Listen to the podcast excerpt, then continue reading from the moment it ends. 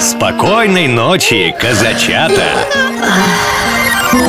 На Казак ФМ сказочное время. Сказка Владимира Плешакова о печке.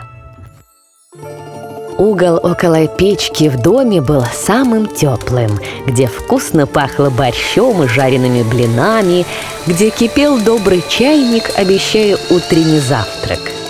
Около печки всегда лежали дрова. От поленьев шел запах лета, леса и грибов. Дрова служили не только топливом для печки, но и великолепным материалом для строительства в теплом углу крепостей, замков и даже самолетов. Печка, как добрая бабушка, ворчливо смотрела на все эти проказы.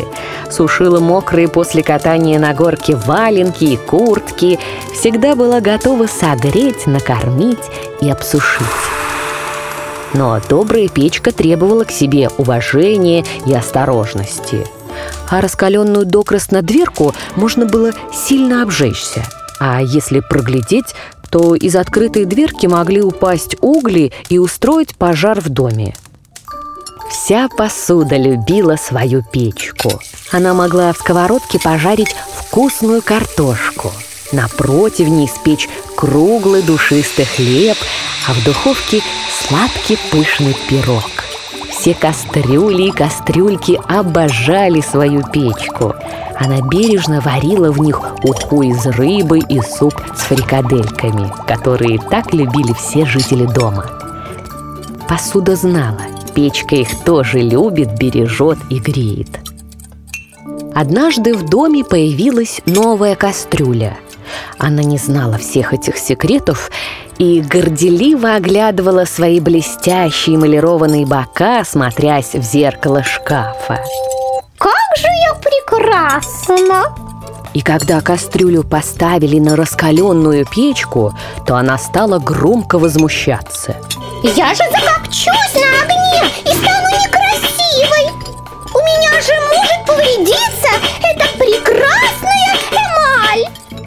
Часы, которые висели на стенке, от удивления даже приостановились. Вот тебе и новая кастрюля Стрелки завертелись от смеха. Новая кастрюля не выдержала насмешек. Она закипела от возмущения, заливая печку кипятком. Печке стало больно и обидно, ведь она так старалась, чтобы в новой большой кастрюле для гостей дома получился такой вкусный и наваристый борщ. А кипяток залил горящие дрова и заставил шипеть от воды колосники – от такого оскорбления печка запыхтела. Дым уже не гудел весело в трубе. Он стал стелиться по полу, покрывать копотью посуду и даже заставил чихать кошку, которая грелась рядышком на стуле. «Какая же ты глупая, новая кастрюля!» Закричала вся посуда. Разве можно так обижать нашу печку?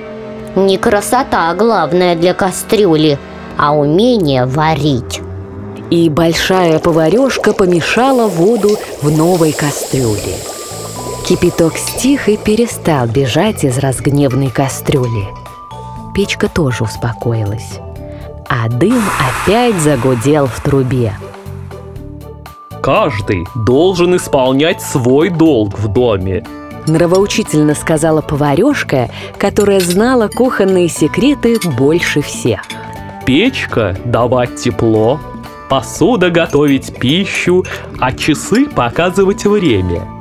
Тогда печка не будет дымить, из посуды не будет бежать кипяток, а стрелки часов не будут разгоняться по циферблату без дела. И все на кухне замолчали, потому что знали, их судьба — служить человеку. Вот такая история, малыш. А уже завтра тебя ждет новая сказка.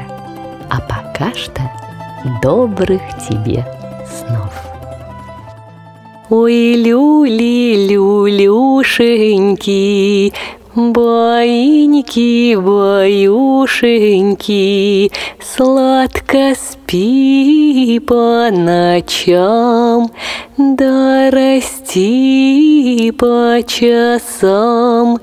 Баю, баю, баюшки, баю, баю, баюшки, Прискакали заюшки, люли, люли, люлюшки, Ой, люли, люлюшеньки,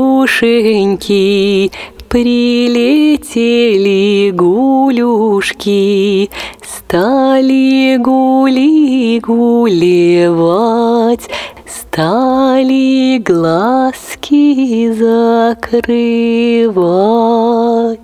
Программу подготовили сказочные ведущие Алексей Орлов и Анастасия Нагайкина.